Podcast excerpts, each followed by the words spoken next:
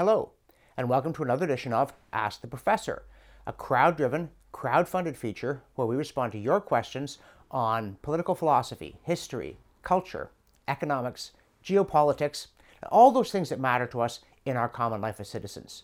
And today's question comes from Andre, and he says, We often hear this phrase, innocent civilians targeted by terrorists. But he says, since civilians live under a government, aren't we all really complicit in government policies, whether or not we voted for this particular administration? He points out that in wartime, the Allies in World War II did bomb German cities, deliberately targeting civilians. So he asks whether this is a distinction that makes any sense, this idea of innocent civilians. And I take his point, but I disagree profoundly, and here is why. First of all, let's be clear that terrorism is actually the targeting of civilians to try to change government policy. If people are going out assassinating government officials, that's not terrorism. And I don't say that to excuse it. It's just a matter of identifying things properly. Guerrilla war might be a justified thing. Assassination of government officials might be a justified thing under some circumstances. Under others, it's profoundly evil.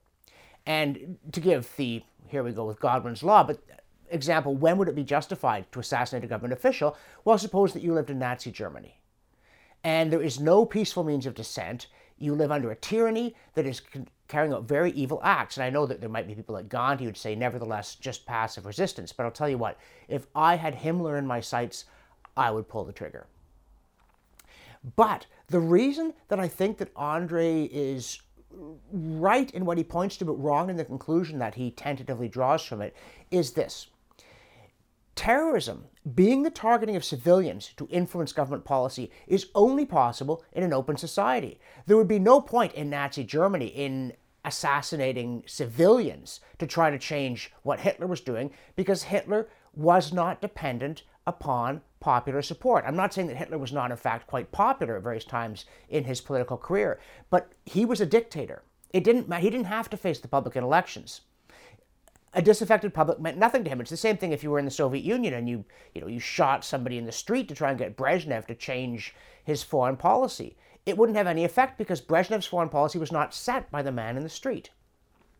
Terrorism is only effective in societies where policy is driven ultimately by the public. And I understand it. You know, democracy is very frustrating. It can be very hard to get the right policies in place. You, you guys keep losing elections. It seems like you, no matter who you vote for, the government always gets in. All these considerations.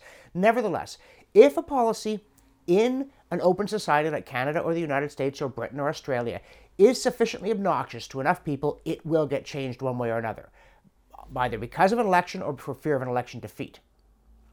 But because terrorism only works in societies where the government is answerable to public opinion, terrorism is never justified because in societies where the government is answerable to public opinion, you can change policy by peaceful discussion.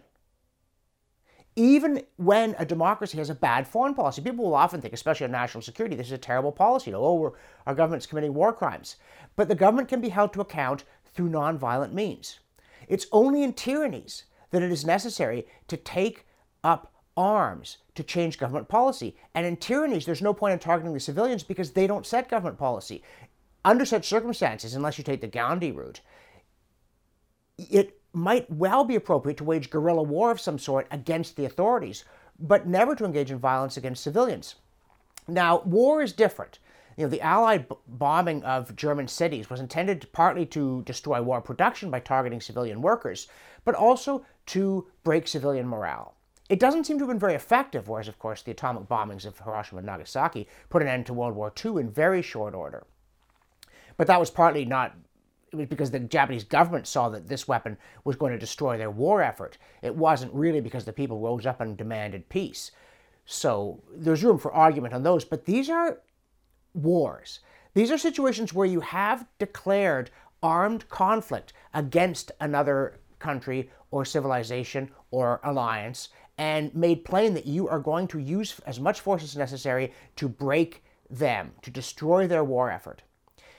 Terrorism doesn't take place during wars. Terrorism takes place in peacetime, and it's always wrong because it is only possible against societies where it is not necessary to use violence. Again, what you might think of assassination and tyranny is an entirely different matter. But in an open society, everyone's an innocent civilian. Even if they supported a bad policy, they're all firmly pledged to a process of rational debate, peaceful discussion, orderly voting, and the setting of policy by the will of the people. And in that situation, anybody who cannot prevail in open debate, debate has no right to resort to other means. They've just got to try to make better arguments. In a democracy, in a very real sense, everybody's an innocent civilian. So terrorism is never justified. If you're enjoying Ask the Professor and you'd like to submit a question, all our questions come from viewers. This URL will take you to the appropriate place on my website. And if you like the feature, please remember everything that I do is crowd-funded, except my media work, which is on a freelance piecemeal basis. There's no salary, there are no benefits, none of that stuff. I'm counting on you to keep my documentaries, Ask the Professors, and everything else in production. So click here, make a pledge, one time or monthly, so that I can continue to bring you Ask the Professor and all the other things that I do. Thanks for watching, and we'll see you next time.